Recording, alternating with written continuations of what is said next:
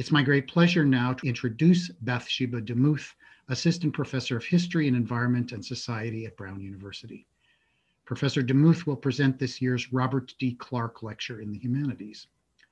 The Clark Lecture was established in 1994 and has been sustained since then through the generosity of the Oregon Community Foundation. We are grateful for the Foundation's steadfast support of the humanities and the OHC. The Clark Lecture aims to promote public discussion on the natural sciences, the history of Oregon, and the interface between science and social and cultural affairs, as exemplified by Thomas Condon, frontier, frontier missionary, geologist, paleontologist, and founding member of the University of Oregon. The lectureship was named in honor of former UO President Robert D. Clark, author of the book, The Odyssey of Thomas Condon. The Clark's lectureship's emphasis on the public discussion of natural sciences and the interface between science and social and cultural affairs, as well as our theme's focus on climate justice, help ex helps explain why we've chosen Bathsheba DeMuth as this year's Clark Lecturer. An environmental historian specializing in the lands and seas of the Russian and North American Arctic, Bathsheba DeMuth is an assistant professor of history and environment and society at Brown University, a fellow of the Institute at Brown for Environment and Society, and an affiliated faculty member in Brown's programs in Native American and Indigenous Studies and Science and Technology Studies. Professor DeMuth's interest in Northern environments and cultures began when she was 18 and moved to the village of Old Crow in the Yukon. For over two years, she mushed huskies, hunted caribou, fished for salmon, tracked bears, and otherwise learned to survive in the taiga and tundra. In the years since, she has visited Arctic communities across Eurasia and North America. She studies how the histories of peoples, ideas, places, and non-human species interact, intersect. Her writing on these subjects has appeared in publications from the American Historical Review to the New Yorker. Professor DeMuth's fascinating and eloquent book, uh, Floating Coast, An Environmental History of the Bering Strait, has garnered numerous honors and awards, including the NPR Library Journal Barnes & Noble and Kirkus Review Best Book of 2019 Award, the 2020 George Perkins Marsh Prize, the 2020 Hal K. Rothman Book Prize, the 2020 Eric Zencey Prize, the 2020 W. Turrentine Jackson Award, the 2020 William Mills Prize, and the 2020 Julia Ward Howe Nonfiction Prize. Given Professor, Professor DeMuth's scholarly expertise, fascinating experiences, and formidable talents as a writer, there's no doubt that her Clark lecture today, The Reindeer and the End of the World, will provide us with a rich and illuminating perspective on our theme of climate justice. Please join me in welcoming Bathsheba DeMuth. Thank you so much, Paul, um, and thank you to everyone for coming this afternoon. Um, thank you to Melissa, Jen, and Jenna uh, for arranging this lecture and taking care of all the behind the scenes details, which really add up in the, in the Zoom times. Um, and I very much appreciate it.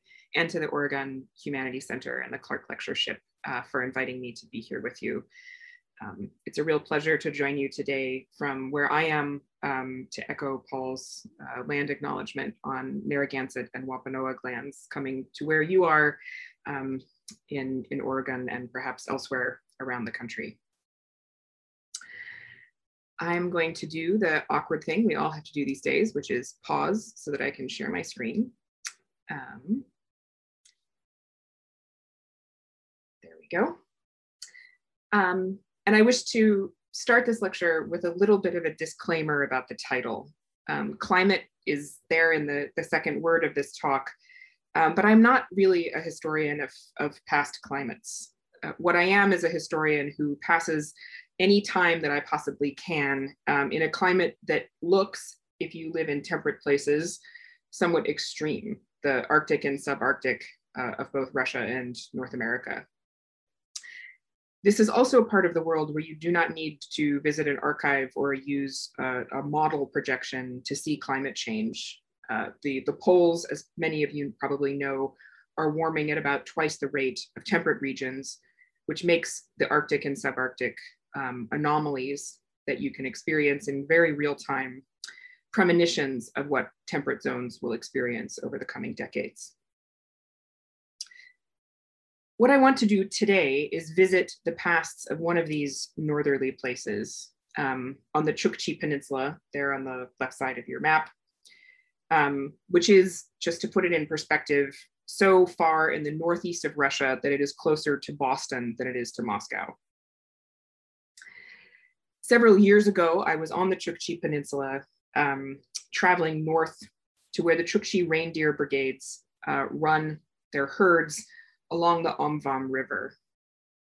So I was driving north from that kind of spit coming off the Gulf of Anadyr toward the village of Amguema there on the map. Um, and I was with a young Chukchi man named Alex, uh, who has distant relatives um, in that village of Amguema. And we were bringing them gifts for an upcoming celebration um, biscuits, sugar, candles, bread, tinned butter, evaporated milk, uh, and of course, tea. And one of the strange parts of being a historian, uh, and perhaps particularly an environmental historian, is that you often come to places and landscapes that you already know in some form through the archives. I had never been to this part of Chukotka before, physically, but I had walked here in a way that we do in our profession, in the company of the dead. And what the dead had told me about this part of the Chukchi Peninsula was to pack warm. In Vladivostok archives, I had read about August snow squalls, whipping cold and wind across the tundra. In Moscow archives, I had read about sea ice on still water by September. But on this particular August afternoon in 2018 was the hottest summer in recorded memory in the Arctic all through June and July, people would say offhand or with worry or with a kind of gallows humor that we were living to the end of the world or that it was Armageddon. And these conversations were part of a larger trend. The first word of what I think still is the most widely read article about climate change, uh, written by David Wallace Wells, is doomsday. Scholars working on theories of social collapse from Joseph Tainter to Peter Turchin to Jared Diamond, offer grim, highly reported, um, and very popular takes on the general state of the world. Even the tenor of much climate history, with exceptions for scholars like Dagomar Degroot and some others, give a very dubious view of past social responses to perturbations in the climate. Which is very grim news, given that just a few weeks after I returned from the Chukchi Peninsula, scientists at the IPCC gave the world 12 years to reduce carbon emissions or risk a level of warming so great it was headlined frequently as climate apocalypse. That number of years is now down to nine. The foreboding has become so intense that climate change has become the background moral dread to even our fiction. And I don't mean here speculative fiction about the future, but contemporary realist fiction in works like Jenny Offill's Weather or Christine Smallwood's campus satire, Life of the Mind, both of which pit the daily realities of life in a late capitalist America against the looming shadow of catastrophe. Therefore, the narrative mode of apocalypse is very present for the far north in particular and for the human future in general. We are constantly given prophecies of rupture, being trained as a historian makes it hard to see such stories as neutral. They shape the borders of our minds and of our politics. So I spent much of that trip to Chukotka wondering what is the attraction of these narratives at absolute end? And what meanings slink in with these proclamations of apocalypse? I want to take you with me now over the next 40 minutes or so on that trip on the road toward Amguema and through the pasts that we encountered on the road, from Chukchi theories of history to Bolshevik aspirations for the future. Both speak to what apocalyptic narratives, the allure of ending worlds and what they foreclose, and the experience of surviving actual worlds ending might offer us in the present. It is a historical exploration, but also one a bit obsessed as I am with thinking about what the tools and modes of history can offer to our present.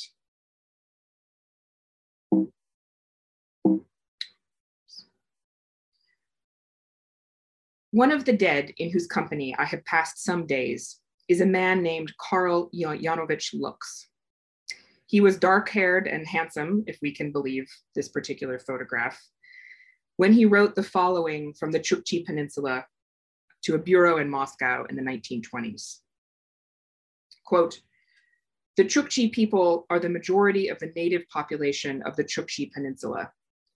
Under the czars, these natives were only of interest as suppliers of furs. Nobody gave a thought to protecting the base of the native economy, to improving their way of life. As a result, the fur trade was nearly extinguished and reindeer husbandry fell off catastrophically. To fix this destruction is our task. End quote. In Karl's life is a history of apocalyptic allure, of what sings to us beyond the horizon of a demolished now. He was born on the western edge of the Russian Empire in 1888 to peasants so destitute that his father nearly sold an infant Karl to the childless baron who owned the lands his parents worked. As a boy, he tended cattle. Around him, most people were confined to agricultural toil on old noble estates or industrial toil in new factories. His parents were unable to afford education beyond basic literacy, so Karl became a deckhand when he was hardly more than a child. His voyages took him through Baltic ports thrumming with discontent. Strikers protested factories that rent their bodies. Bread lines turned into riots after days of hunger. Students demanded representative government. Tsar Nicholas II, heir to four centuries of autocratic rule, sheltered in his palaces, spent lavishly, and hired more police. The people that Karl met outside these aristocratic walls found their present so unjust, so sickly, so impossible, that their question was not when would it end, but how. Karl heard Baptists preaching hellfire, Orthodox priests invoking the salvation of saints, and a dozen other sects calling down the final judgment. These visions shared something of a plot. First, there was the apocalypse, and then a reign of harmony and perfection. It's a very old story, one passed from the Middle East to Europe, from Jewish cosmologies into Christian traditions, going back at least 3,000 years to the prophecies of Zoroaster, who foretold a cataclysmic battle between the forces of light and dark. The triumph of light would give the righteous a new life, one without suffering or toil. It was also a life in which the cycles of birth and death would end. The world would become linear and immortal. Karl did not become a Baptist or worship saints. He joined a socialist reading circle. In the historian Yuri Slezkine's masterful reading of the Russian socialist condition, the plot that Karl learned also came from Zoroaster's lineage. Karl Marx and Frederick Engels foretold how the darkness of capitalist exploitation would become the light of communist utopia. Between these poles was a kind of earthly revelation, what socialists called revolution, a word that Slezkine reminds us promised the end of the old world and the beginning of a new just one. I met Karl in an age crumpled file in Vladivostok, where I learned what he would give up for this new world. At 17, he was arrested for distributing illegal pamphlets. For the next decade, he was in and out of custody. Karl left a four year, year term in Orel Central Penitentiary, which is the prison at the bottom uh, right hand corner of the screen, with tuberculosis. In his autobiography, he described being bound by a guard with, quote, the ropes eating into my body to the bones at hands and feet, which were swollen and blackened, so it was impossible to control them. When Vladimir Lenin brought the revolution to Russia in the bitterly cold and hunger filled winter of 1917, Karl was in Siberian exile. He joined Lenin's army when it reached the north and then moved on to, to Chukotka, where he was tasked by the new Soviet government with, quote, liquidating the consequences of century old injustices from the tundra. So when Karl wrote, to fix this destruction is our task, part of what he meant was, we shall end the unjust world, and beyond it is a life without want. I find much to admire in the purity of this vision. Karl went to prison and into exile to help found the kingdom of freedom on earth. One appeal of the apocalypse is that it can make those on its threshold feel world historically important. But what is this place called Chukotka that Karl went to save? For one thing, Chukotka is reindeer country, and it has been at least since the end of the last ice age. Reindeer, as this slide shows, are almost never alone and almost never still. They move constantly to find fresh pasture and breezes to keep mosquitoes from tormenting their flesh.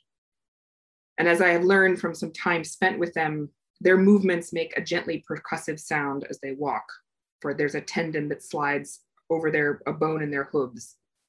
So they kind of clack as they walk. Chukotka is also Chukchi country, and it has been for thousands of years. In Chukchi history, um, the far-reaching past is divided into a time of wild reindeer, when reindeer were very important, and a closer, uh, more near to us past in which reindeer become domestic. Centuries before the first Russian speaker came to the Chukchi Peninsula, Chukchi people and wild reindeer struck a bargain in the telling from Chukchi histories in the relations that we call domestication. Reindeer who lived as familiars with people were protected from wolves and bears, people who lived as familiars with reindeer were protected from starvation. In the history that the Chukchi tell of themselves, a few dozen domesticated reindeer made food and shelter newly dependable. Hundreds or thousands of reindeer made politics newly potent, as the bodies of large herds carried the authority of giving gifts and armies fed for war. In the 1700s, Chukchi fought and won battles against the Russian Empire, expelling them except for trade on the margins of the Chukchi territory. Yet to walk out with a herd of reindeer on a tundra morning was to enter a world where human authority did not extend fully even to the tame animals snuffling outside Chukchi tents. For the Chukchi, the hills around them were home to many beings, to mushroom shaped men and giants with gaping mouths and wild reindeer people, any of which could steal a herd. Some of these beings were kin, some were foes. Valleys, rivers, reindeer, foxes, walruses, all bore souls that required entreaty. To live in Chukchi country required supplication and frank acknowledgement of dependence on beings other than humans. That is, Social life was made up of persons, not all of whom were human. Many were reindeer.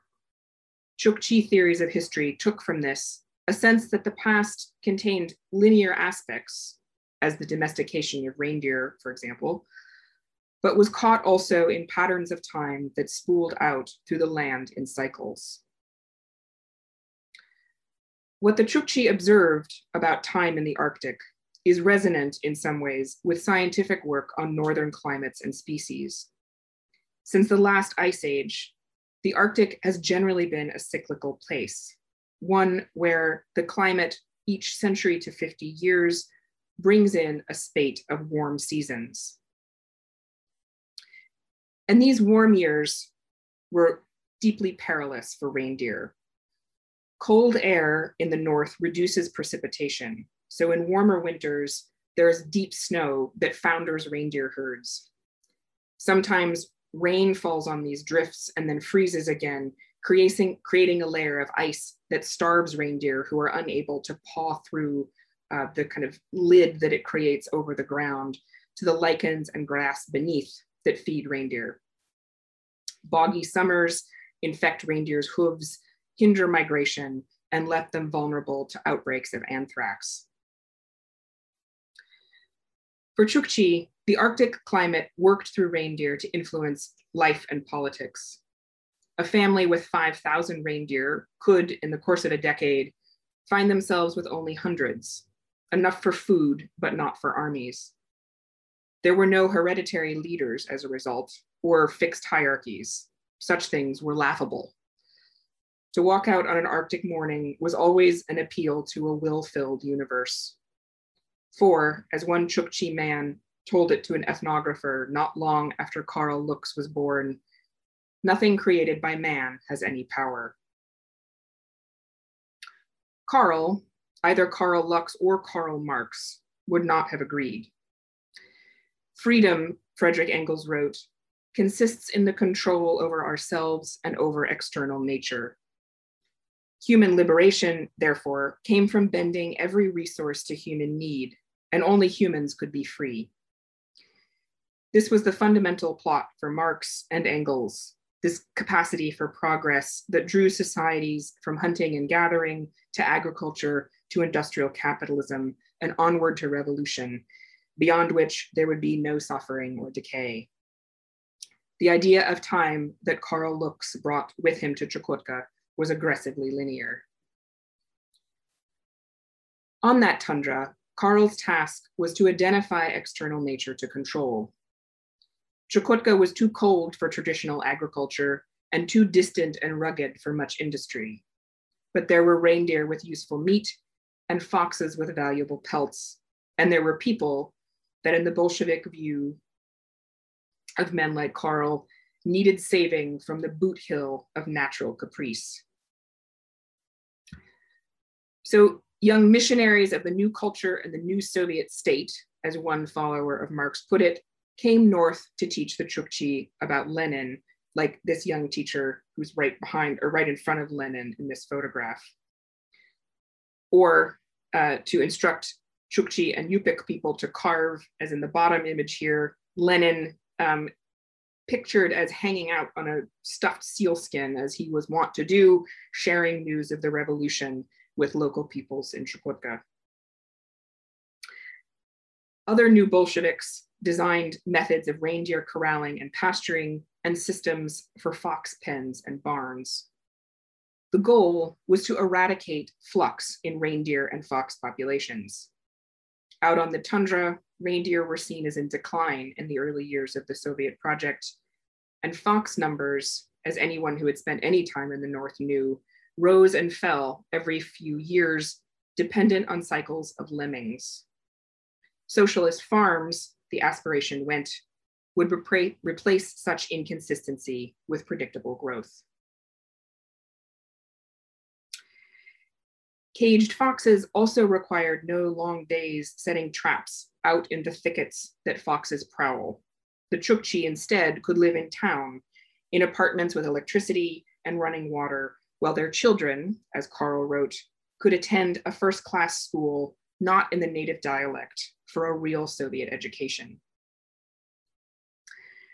Karl did not ask the Chukchi if they wanted this new world. No one did. Nor did anyone ask the foxes about the pens or the reindeer about the corrals. To do so was not thinkable. Another appeal of the apocalypse is that in proclaiming it is not an act of supplication, but of certainty. In Chukotka, such certainty can seem like a kind of madness. But Karl Luks did not live to see most of it. In 1932, he took an accidental bullet while surveying foxes and reindeer and other life on the Chaun River in Chukotka's northwest. As he bled to death, so the Soviet reports go, he begged his fellow revolutionaries to continue their work, quote, in the most remote places inhabited by natives, no matter the victims, in spite of any cost. In that summer of 2018, as we traveled north toward Amguema, Alex told me how many of the victims who came after Karl were Chukchi. We did not want to live in the way the Soviets said was correct, Alex explains. All around us as we drove were signs of Karl's world. The way of life that these structures built into the land, settled, electrified, and educated in Russian, did not signal the promised land to Alex's ancestors as it did for Karl. The Chukchi did not want to give their reindeer to Soviet farms and take day long shifts in fox barns, or to give over their visions of creation, the raven that made their land long ago, or the boy born from a reindeer's ear for the stories that Bolsheviks told. As we bounced north toward the Omvam River, I thought about the Bolshevik teacher whose memoir I had read some years before. When the teacher pointed to a portrait of Lenin and explained how he that we see hanging on the wall taught that all people will live well only when they themselves make their own lives by learning to read and farm. The Chukchi elder that he was addressing responded, What you say is nonsense. Doesn't Lenin know that we make our own lives for ourselves? After all, the Chukchi, who had begun domesticating reindeer hundreds of years before the Soviets arrived, knew the power of their animals. They knew that reindeer had allowed them political autonomy and could let individuals amass wealth. So when the Bolsheviks went out to try to convince the Chukchi to give their herds over to the state, the Chukchi, quote, received me warmly and willingly talked about general abstract themes and topics that did not directly conserve their livestock, one young Bolshevik reported. But when issues began to touch on the deer and reindeer herding, the Chukchi became wary and stopped talking. In the two decades after Karl died, this difference in what a reindeer should be or who should own it meant violence simmered over the tundra. When asked or required to collectivize their herds, the Chukchi killed their reindeer or killed themselves rather than be part of the new promised land. Sometimes there were open, small wars, histories of violence that ran across the land. I thought about this violence, so invisible now in much of Chukotka, but leaving histories right under the surface of any conversation. Around and after this violence, Soviet scientists mapped the hills and rivers in an effort to radically simplify the landscape. Scientists studied tundra plants for methods of rational use by reindeer herders. They learned how to vaccinate the herds, dust them with DDT, and breed individual reindeer for size and temperament. The archives are dense with studies on the use of reindeer milk, sinew, and hides. And as the 20th century wore on, reindeer herding was mechanized, given over not to reindeer pulling sleds, but to fossil fuel tracks and tractors where possible. Wolves were hunted from helicopters and poisoned by the hundreds. The purpose of these interventions was the creation of more reindeer, since more reindeer was a sign of the arrival of Karl Luks's dream, and a linear history and increased productivity on the tundra. And on that tundra, by the 1970s, Chukchi were still in regular relation with reindeer, but the husbandry they undertook now required formal education, and education was found in town. Herding brigades lived in the apartment blocks of the Soviet villages and took week or month long shifts on the tundra, flown in by helicopter and then would sleep in huts dragged behind the herds by tractors and reported to the central farm managers by radio. In town, women looked after foxes in long, low barns. Reindeer work had become, to any extent possible with a migratory species, like factory work. And like Soviet factory work anywhere, there were problems. Tractors would take year to arrive, or spare parts were hard to find, people, according to the Soviet records, drank too much and read too little. But the correct socialist form of reindeer husbandry was in place, a way of organizing human and reindeer life for the good of the Soviet Union and for the creation of first rank workers of the tundra, people of a new type who unflinchingly and every year achieve high indices in the field of reindeer breeding, as one manual put it. The Soviet dreams for the reindeer could go to such heights that one scientist even wrote that the revolution had brought such new forms of organizing the reindeer herd that the growth on the tundra could be infinite. It was the ultimate linear dream of progress unending, an escape from the limits of moss and lichen, and the necessity of relating to other life. It is an irony at the heart of the Marxist project, or at least its Soviet variant.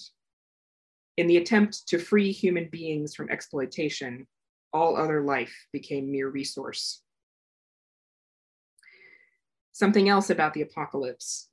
Its battles only damn or save human beings. In this story, our species has no kin but ourselves.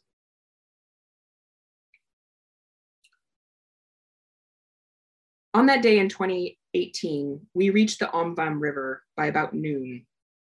A quarter mile or so from its banks is the village of Amguema.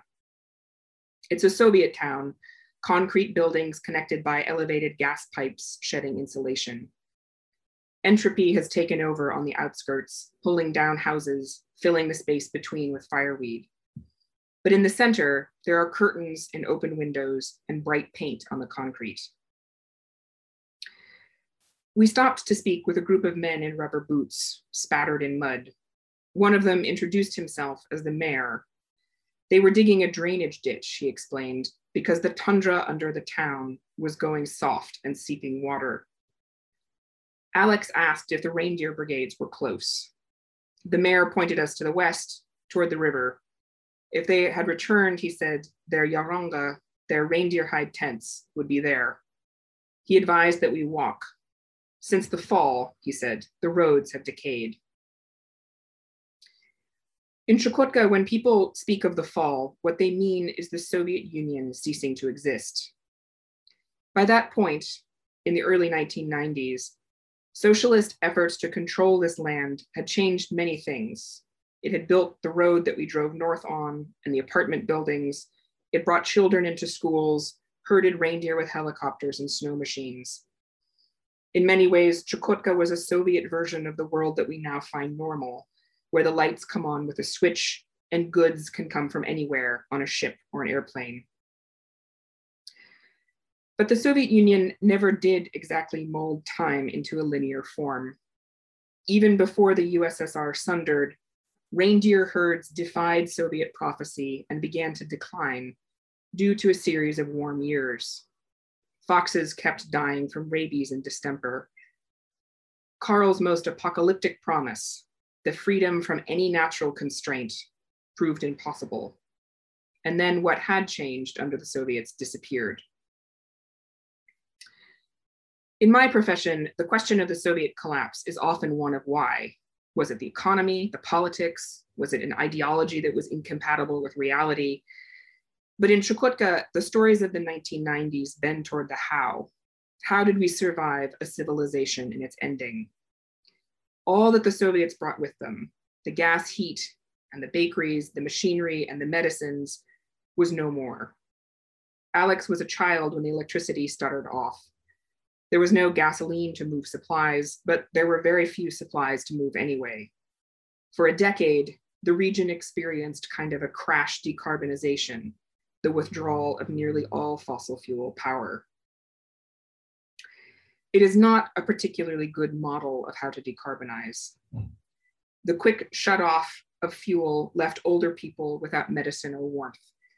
Mothers worried that the lack of food meant little milk for their infants. Everything was cold. In accounts from the 1990s, people speak of the horizon of time closing. What would summer bring to keep families and whole towns alive during the winter? What would the winter do? The fox barns emptied, and untended reindeer went feral or were lost to wolves. Yet each day also came with its small, specific tasks of survival.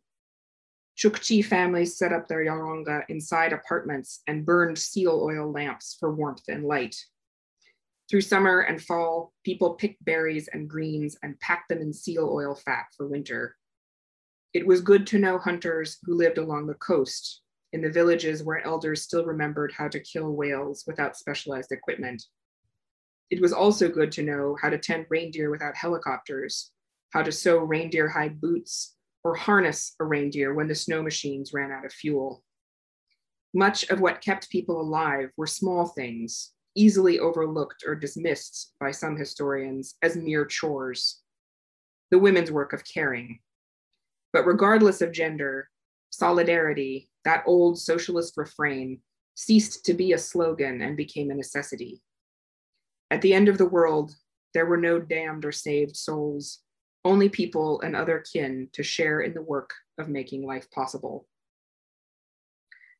No one knew what would happen, Alex told me. We couldn't just hope it would end.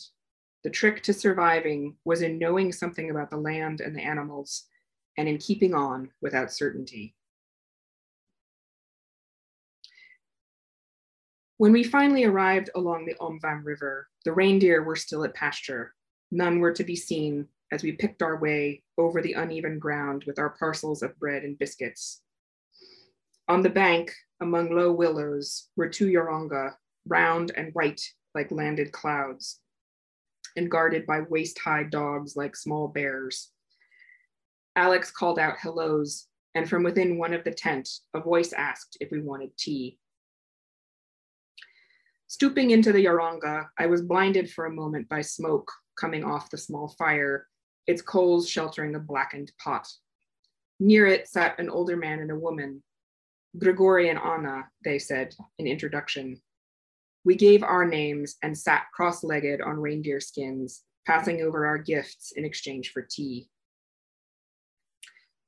The conversation then looped between Russian and Chukchi, so I did not understand all of it. There were relatives to discuss, news from wider Russia to pass on about what Putin was doing in Moscow. I caught that Grigory and Anna were born just after the Chukchi and the Soviets ceased killing each other and were nearly grandparents at the time of the collapse. Their sons work in Amguema part of the year, but were out now with the reindeer.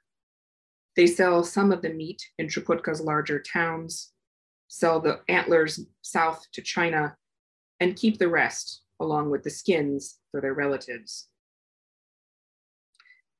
The tundra where the reindeer graze has grown strange.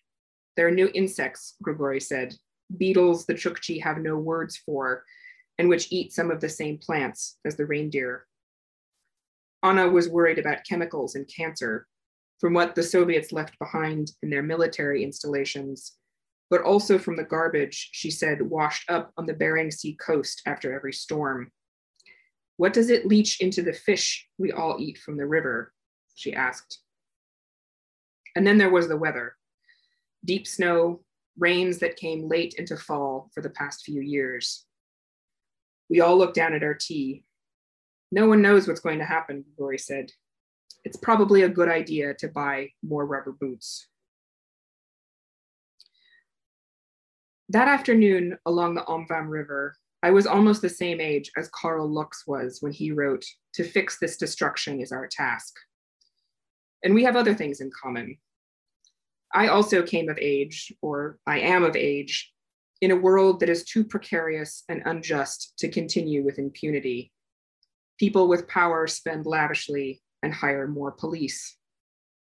In the United States, our national politics leads less to the poor selling their children to the wealthy than the wealthy stealing children's futures, carbon atom by carbon atom. All around us are whispers of the end. We live in late capitalism, people say, implying imminent sundown. We live in the sixth extinction, people say, calling up the void with a phrase. We live in a climate emergency, a crisis, a thing terribly more than change. The grimmest of these prophecies tells an old story the ultimate battle in which an unlivable climate will drive out the darkness that we have become, as if the end to human failing is our extinction. The core of this kind of apocalyptic thinking is nihilism. This world is too despoiled to continue. The seduction of such stories is in how certain they make the teller feel. An apocalyptic narrative is like looking at a horizon with no clouds or hills. The way forward is terribly assured. To walk it there is no need to mind the lives of others, rendered invisible by the power of imagining that they are already gone. Apocalyptic prophecy is also an escape from contemplating and from seeing in the here and now how life goes on even through catastrophe. The Chukotkan riverbank in Amguema has borne two world endings in the past century the end of a world without socialists and the end of the world with them. The story that these endings have etched into this earth bears no relation to Zoroaster's final battle or the pure cleansing fire of Karl's revolution. What the land here speaks instead is a tale in which rupture is never complete. For no revolution can excise the quotidian, the need to rise and sleep, to nourish and shelter, to care for new birth and imminent deaths. This is the insurmountable stuff of being. In the company of Chukotka's dead and living, I have come to think that the most terrifying thing about our future is not just what will change or cease or grow uncanny, but all that must continue on regardless. And all of this was visible in the drive to Amguema. Almost 100 kilometers, the road is marked by sequential clots of debris by rusted things, broken things, shelters that have fallen open to the sky. One way of seeing this part of Chukotka is as unrelentingly scarred, a place befouled by Soviet remnants, an earth that is beyond saving. Another is to see it as a site of ongoing restitution. The mayor down in the mud, making another year livable in his town, the reindeer rib that fed us in the Yaranga, or the fox that we saw raising a new generation of kits inside a lidless rusted oil barrel. One thing that Chukotka makes clear is how we all live in the company of the dead, and that we are all also future deaths ourselves, which brings a question what presence will we be for the lives that come after us? To fix destruction is our task. But what if that mandate summoned not delusions of escape and human grandeur, but of repair? It is not an easy task. It will take, I think, all of what I find inspiring in Karl Luks's story. How he worked hard and collectively, how he believed that justice was possible and that equity was critical, our uneasy world needs his courage and his bodily sacrifice. And both Lux and the Chukchi have left me suspicious of their almost endless requests, as ubiquitous as talk of apocalypse, to be given hope, that most bourgeois feeling of an apocalypse inverted by a spectral, magically better future. And also a privileged claim to desiring a particular emotional state in order to act in times of turmoil. Luks did not write about being given hope from prison, nor do Chukchi speak of easy hope in the 1990s. Instead, the histories that both tell are of injustice becoming justice, of worry, and of hope that they made through action. But Chukotka's history carries other lessons, it asks that we, particularly those of us so privileged as to be imagining the end of the world for a first time, trade the temptation of apocalyptic escapism for world historical humility. It asks for perseverance without certainty, for prophecies that hold space for more than people. Perhaps most of all, Chukotka is a lesson in how restoring what has broken is a reminder to be careful with what is here now. It is an entreaty to make things last, to create better ruins, and to care for what will outlast our small and tender lives. Thank you. Thank you so much, Bathsheba DeMuth, for that fascinating and eloquent uh, lecture. Um, please, everyone, if you would like to ask questions, uh, just type them into the chat box and I will happily share them with Bathsheba. I'll, I will uh, start with a question. Um, you are, as you've made quite clear, an environmental historian, uh, but you spoke, especially at the end of your talk, uh, about the lessons that history has for the present and for the future. Would you tell us a little bit more about your sense of the importance uh, that that history has for us in the now and in the future? Thank you. That's a great question, Paul, and one that's near to dear. Um, although I'm sure if you ask, you know, 10 historians, you'll get 12 different answers. so that that is my caveat. Um, I think there are a couple of things that make the study of history particularly compelling and important to me at this juncture. Um, one of which is that it takes this moment that we are in where the kind of prevailing economic form and the sense that that kind of economy is driving us into a state of ecological crisis um, and makes it clear that that economy is not the only way of being um, that it emerges out of a very particular politics and history. Um, it's something that people have been interested in in troubling and pushing against at its exploitative edges for a very long time.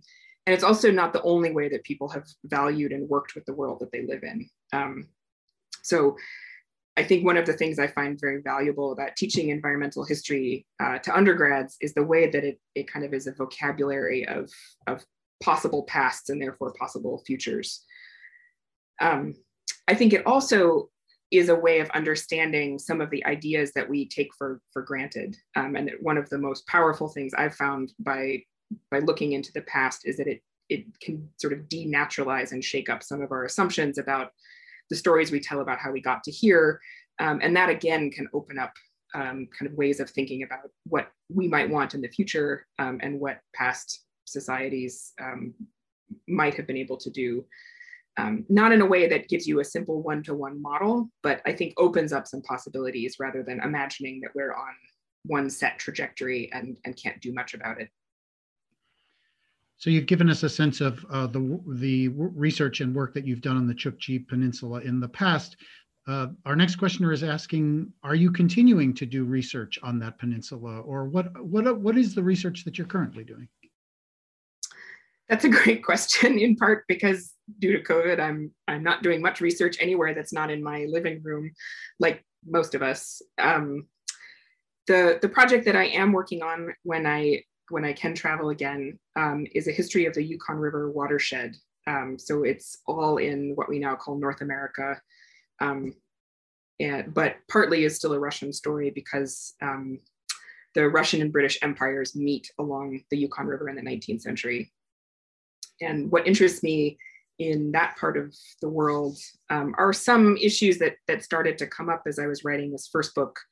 Um, and I wanted to sit with for a bit longer um, about the ways in which uh, kind of legal ideas or ideas that, that come out of traditions of providing um, justice and kind of structures of law um, are applied to to beings that aren't human or spaces that are not human to you know forests and, and watersheds but also to dogs and beavers and caribou and other kinds of animals um, and how these these legal ideas really influence what we do with the environments that we live in um, and in turn, if those environments themselves actually change how people think about the um, how law should operate. And the Yukon is an interesting place to think about these things because it has such a sort of diverse set of indigenous legal traditions, um, both past and present. And the Russian and British empires kind of meet there with their own legal ideas. Um, and then the United States and Canada now kind of share a border along the Yukon. Um, and although I think sometimes are lumped together, actually have fairly distinct ways of thinking about um, sovereignty and land ownership and um, different kinds of rights. You explained the appeal of apocalyptic narratives uh, in that they give a kind of certainty. Um, given that appeal, what advice you have or what suggestions you have about how to make less apocalyptic narratives, uh, narratives of repair or restoration, have a kind of appeal that can overcome the lure of false certainty? I wish I had an easy answer to that. Um, I think one way to think about it is that um, I have observed that some of the most apocalyptic narratives that I see, particularly about climate change in the media, um, are written by people who are coming to the idea of extreme climate change for the first time. Um, and that the kind of available way of, of thinking of social and ecological upheaval is that everything has to come to an end. Um, I joke with my undergrads that at some point in every class we end up talking about Mad Max because it's such sort of an available model, um, if not a particularly realistic model. And that one thing that looking at societies like the Chukchi who have kind of experienced these sequences of world-ending moments, um, not necessarily on a global scale the way that the climate crisis provides, but certainly crises that implicate both social systems and ecological spaces um, is that the world doesn't end, right? Um, and the question is, how do you figure out ways of continuing? And in that continuance, is there actually some space for thinking of a more just world? Um, is, is, there ways of thinking of returning to sets of values that perhaps um, we wish were more emphasized? Um, and, and generally speaking, these are stories in which um, survival requires people working together. It's kind of the opposite of a Mad Max scenario. Um, and it's one in which people um, discover ways of, of truly kind of collective uh, work in solidarity. Um, so I think in some ways the factual record is a, is a place to contest with the kind of fictional specters that we set up for ourselves. Um, and that I think that hopefully that will give us some sense that we are not doomed um, to, to be the, the worst version of humanity in a future that's going to be harder. The next question is from a colleague of mine in the who teaches Russian history, and she is also a Humanities Center fellow this year, uh, Julie Hessler, and it's it's a lengthy question. So uh, Julie's really struck by your image of the Soviet collapse as the time when electricity turned off and fossil fuels disappeared. You eloquently described the dislocations that occurred and the ways that Chukchi had to turn to elders who hadn't forgotten older traditions. Julie's wondering about the economic and cultural trajectory of Chukchi communities in the past 20 years. Have they become knitted into Russia again? And if so, how? How do they obtain beyond their own subsistence? And how do they pay for things like tea? And how has the 1990s experience of total isolation shaped Chukchi identity and consciousness? That's an excellent question. And hi, Julie, from, from the virtual realms. Um, so since the 1990s, um, Chukotka went through these couple of years of being really cut off. Um, and in, in Russian, people actually refer to um, kind of non-Chukchi Peninsula parts of Russia as the mainland, as if it's not connected by the continent. Um, so just to give a sense of like how remote and how distant people feel. Um, when I first got there, I was like, why do you keep talking about going to the mainland? We're on, you know, the same continent, but it, it really kind of gets at the sense that it is a place apart. And it was very apart in the 90s for some years. Um, coming out of that, Chukotka has this kind of fascinating position in Russia in that it is very far away, um, but garnered some early attention from some very uh, prominent oligarchs who actually invested quite a bit of money at the end of the 1990s. Um, Abramovich, uh, who owns one of the big uh, football clubs in the UK and several giant yachts, um, also had became sort of the patron of Chukotka and did some rebuilding and kind of moved some resources there in ways that, you know, as people will explain to you, you know, had a lot to do with laundering money, but actually did pull some resources back into the peninsula. Um, and it now, in many ways, because of the infrastructure built by the Soviets, has a more kind of robust set of connections between communities than, say, analogous communities on the American side of the strait that didn't have that kind of building. And as a result, has um, kind of in the ways of many northern communities, um, a seasonal economy around um, mining and some other uh, kinds of activities. Um, there is a market for reindeer meat and some reindeer products um, in Chukotka and also in China that give people access to the, now it is the market economy. Um, there's a lot of sort of government bureaucratic jobs. So, you know, people who are paid because they're teachers or medical workers, um, or work in the local governments in some way. Um, and so that is sort of kind of pulling cash into the economy. Um, so it's it's kind of a mix between you know people still participating in subsistence activities and people having access to income in other forms um, and it's a place that right now is really at this um, i feel like it's at this kind of teeter totter moment because um, as the the summer sea ice extent decreases really radically um, the, the ability to run tanker ships uh, from asia north of russia to europe uh, by way of the arctic ocean is becoming um, a, a, likely possibility. Um, a couple of ships have gone through in the last uh, two summers, and I think um, you know each year the sea ice extent decreases, and so it becomes more safe to do that. And that means that there will be shipping um, and kind of port traffic on the kind of coastal parts of Chukotka, which will offer other kinds of employment um, and probably some pretty severe coastal or social disruption because um, port cities you know they're they can be difficult places socially um, so there's kind of a feeling in Chukotka right now of, of bracing for what this future will bring um, if there will be increased fossil fuel exploitation off the coast as russia has started talking about um, most of those are are um, offshore marine reserves and so they're really expensive they're not on the docket right now but people can kind of see them coming um, and so that that's kind of on the horizon for the peninsula. So you mentioned in your talk that the Soviets uh, did not see uh, thought that they had no kin but themselves, whereas the Chukchi had a worldview that in, entailed uh, coexistence with a range of different beings and different kin. Um, can you say a little bit about the degree to which Chukchi um, faith or uh, um, belief systems have returned, uh, or are they have they been supplanted or significantly transformed by the interventions from Russia and the Soviet Union?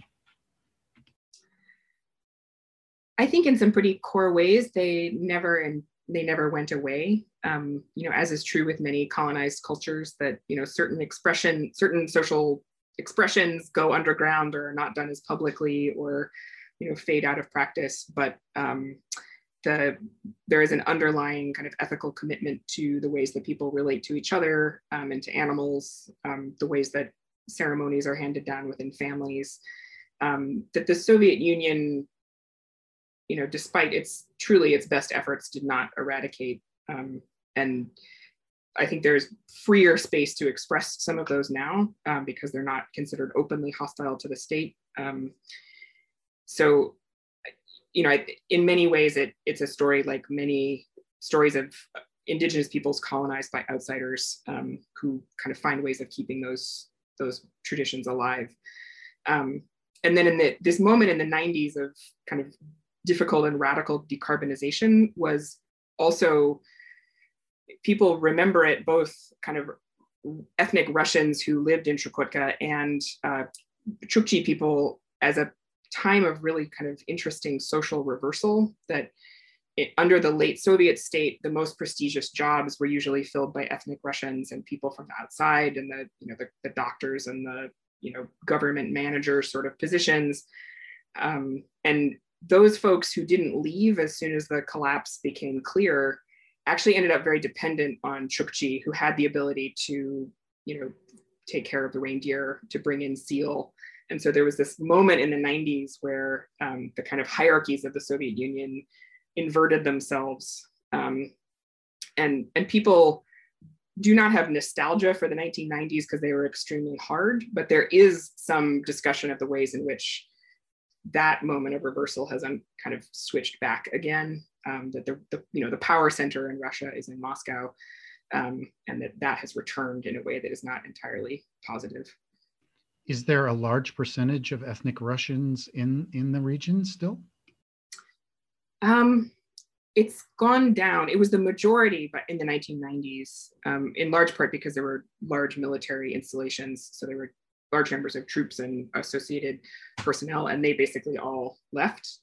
Um, I can't remember. And now I think it is um, majority indigenous again. Um, and most of the non-ethnic Russians or the ethnic Russians live in Anadyr, which is the capital, um, or Pevek, which is a big mining center up in the north. Um, and these smaller villages are almost all indigenous. So the next question is from another colleague in history here, Jeff Ostler, who is a, a, a historian of uh, America and Native America. Jeff writes, I very much appreciate how you've given us a compelling account of a particular case of indigenous survival and a sense of a political consciousness that might come from that. Is there, in your way of thinking, any place for leftist revolutionary thinking, especially if tempered by indigenous ethics, as in some of the indigenous activism around pipelines and in native political theorists like Nick Estes or Glenn Coulthard? Yeah, that's a, a great question. Um, and, and yes, um, I think that um, one of the most compelling things to me about the work that people like Nick Estes are doing is thinking about the parts of socialism that I also find really compelling. Um, that emphasis on a, a, generally, you know, a genuinely liberatory politics and one that really is committed to the idea of equity. It, it didn't work in the Soviet case. It went awry for a variety of, of reasons. Um, but you really can't read those early Bolsheviks without thinking that these were people that were really deeply committed to the idea that societies have to be just um, and that capitalism cannot be, that it just does not have it in its operating structure.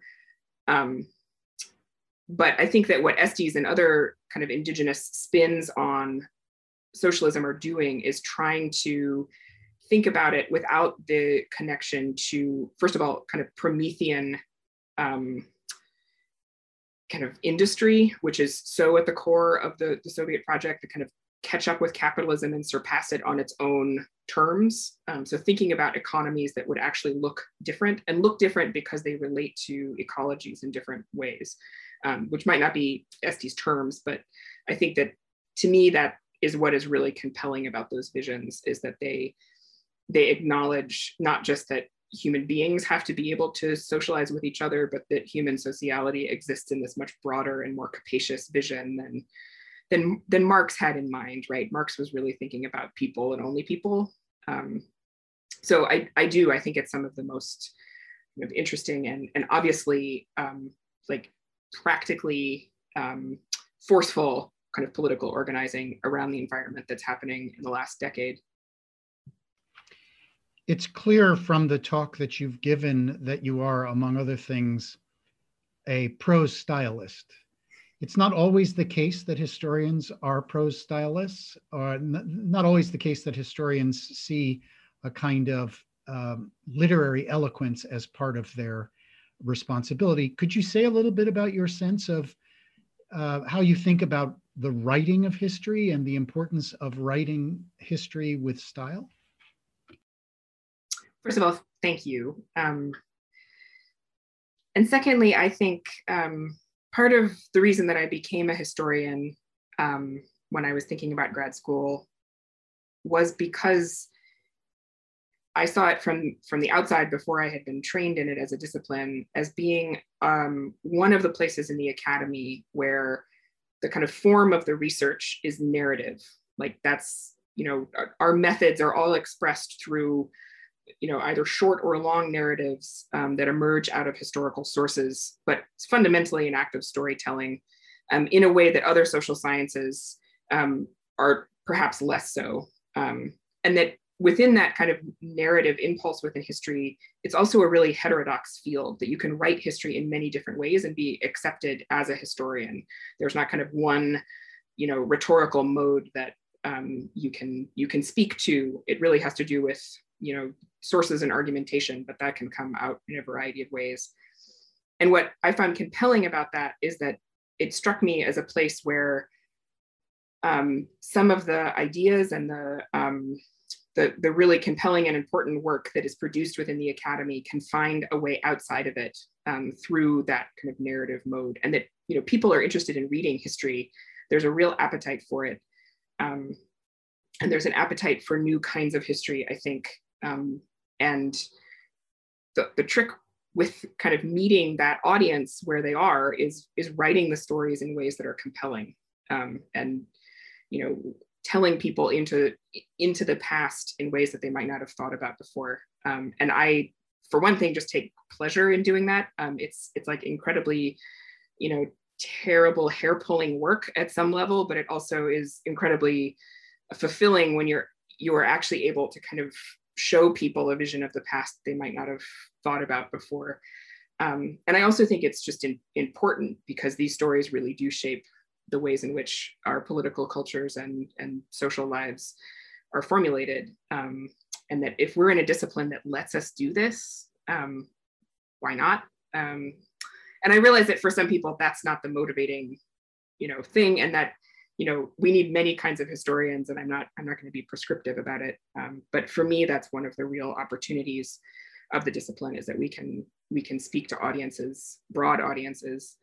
Um, and for me, it was important to read a book or to write a book that could be read, you know, by people who do not have, you know, years and years of historical training. Um, in part because many of the folks around the Bering Strait, um, you know, they have years and years of historical training, but not in the kind of ways in which the academy does it. Um, and I wanted to be accessible to those communities. So the next question is again from Julie Hessler, and it's a it's a literary question. Um, it's connected to the question about religious beliefs. Uh, Julie's uh, wondering the Soviets must have cultivated a Chukchi literary tradition. It's to the side of your themes, but Julie's wondering if you have explored the literary representation of Chukchi belief and experiences by Chukchi authors and how those writings have changed since the Soviet collapse. That's also a wonderful question. Thank you, Julie. Um, so one of the um, the Soviet Union for for people who don't spend a lot of time in the Soviet realms had a um, a very robust policy in the kind of early years of encouraging speakers of non-Russian languages to write literature in their languages. So, you know, I have pages and pages of scanned newspapers from Chukotka in the 20s and 30s um, that you know, have a section that's in Russian and a section that's in Yupik and a section that's in Chukchi, which are kind of the two big indigenous language groups. Um, that kind of fades out after the Second World War, but there is this real kind of drive to um, give people access to literary culture in their whatever language, if it's Kazakh, if it's uh, Chukchi, um, it happens all over the Soviet Union. And um, out of that, probably the most prominent author um, is a man named Yuri Rytkheu, um, who died in the early 2000s. Um, and he, he was born in the 1930s. Um, and his early work is, you know, it's sort of very classic Soviet written in the 1930s, 40s. I mean, it, um, he was born in the 30s, so he doesn't really start writing until the 40s and 50s. Um, but you know, kind of classic stories about the Soviet Union vanquishing the the American capitalists who were trading on the Chukchi Peninsula in the 19th century, um, kind of Soviet morality tales. Um, and mostly are stories about Chukchi people kind of emerging from this benighted past into the Soviet present. Um, and he was always kind of a, a, good prose stylist, but the, the plot is one that if you've ever read a Soviet novel, you kind of know the, the beats of. Um, and he has a really interesting life trajectory because he becomes increasingly disillusioned with that plot by the by the 80s um, he kind of starts saying behind closed doors that you know he just writes these novels because they're a paycheck. Um, he doesn't really kind of believe in the project anymore.